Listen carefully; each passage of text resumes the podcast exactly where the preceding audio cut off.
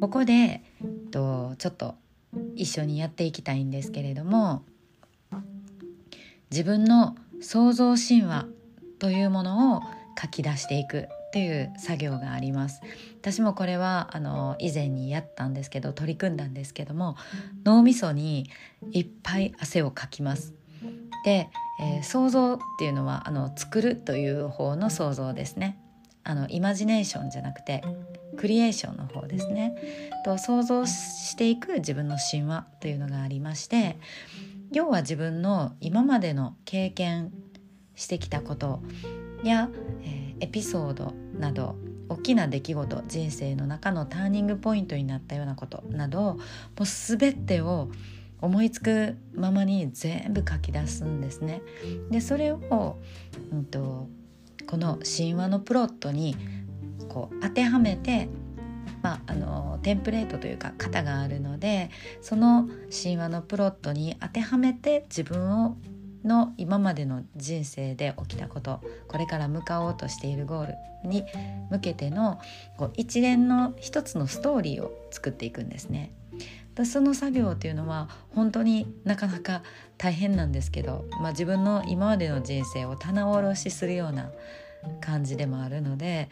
あのまあ、自分のね過去と向き合ったりとかいろいろありますけれどもでもそれを一回することで自己理解も深まりますし自分の中で、えっと、対してあの重きを置いてなかったことが実は自分の中のターニングポイントだったり、まあ、逆もあったりいろいろこう多分ね今棚卸しすると新たな視点で気づくことも多いと思います。なので情報発信をしていくにあたってはこの自分の創造神話というのはもう絶対に取り組んだ方がいいと思います。でこの、あのー、自分が何て言うんですかね今までの自分とか、えーと、現在地の自分っていうものがこう全然大したことないしとかあの語れるような人にあの自信を持って語れるようななあの何も人生は歩んできてませんとかっていう方も多いんですけどもそれは全く関係なくてとこれから自分はどういう人間として存在していくのか。そしてそれはインターネット上にどういう人間としての存在を置いていくのかっていうことは自分が決めることなんですね。で、えっと、人に言われることでもないしあの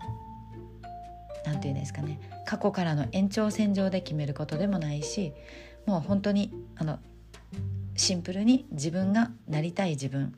憧れのライフスタイルとも言えますし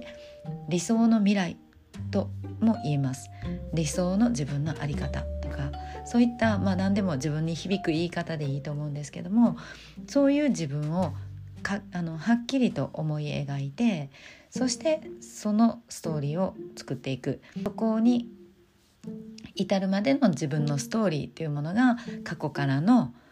これまでの経験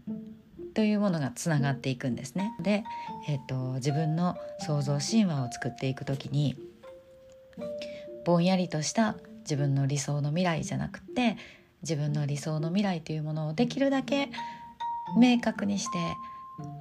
こう具体的な言葉や数字そういったものを盛り込んでそしてなおかつ自分らしさ MSP が現れているようなもの。そういった風に考えていく。でそのそういうキーワードというのはいきなりは出てきない。出てきませんのでやっぱり自分の頭から一生懸命練り出して練り出して書き出して書き出してそして過去から今まで現在までの自分の経歴やいろんなものを経験などを一回棚卸ししてそれを整理して型に当てはめていくとなんか自分が大事にしているキーワードや言葉や考え方とかそういったものも自然に見えてきますし自分の伝えたいことというのもだんだんくっきりしてくるんですね。なので是非、えーと、創造神話を、あのー、取り組んでいただけたらなと思います。と別に今すぐね情報発信する予定がないという人も自分を棚卸しするというのはあのー、本当にやった方がいいと思います。自分の中のこれから進みたい方向とか目指したい方向とかそういったもののあの必ず大きなヒントになるはずだと思います。ということで、えー、情報発信をしていきましょうということの中でまずはあなたが情報発信するんであればあなたがどういう人に出会いたいのかっていうところがくっきりしている必要があるそのためには自分の MSP 私のミーセリングプロポジションというものがくっきりしていないと人が集まってきにくいぼんやりしたメッセージだけでは人も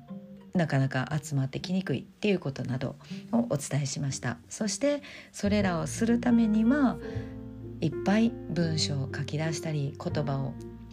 頭の中から書き出したりすることで自分の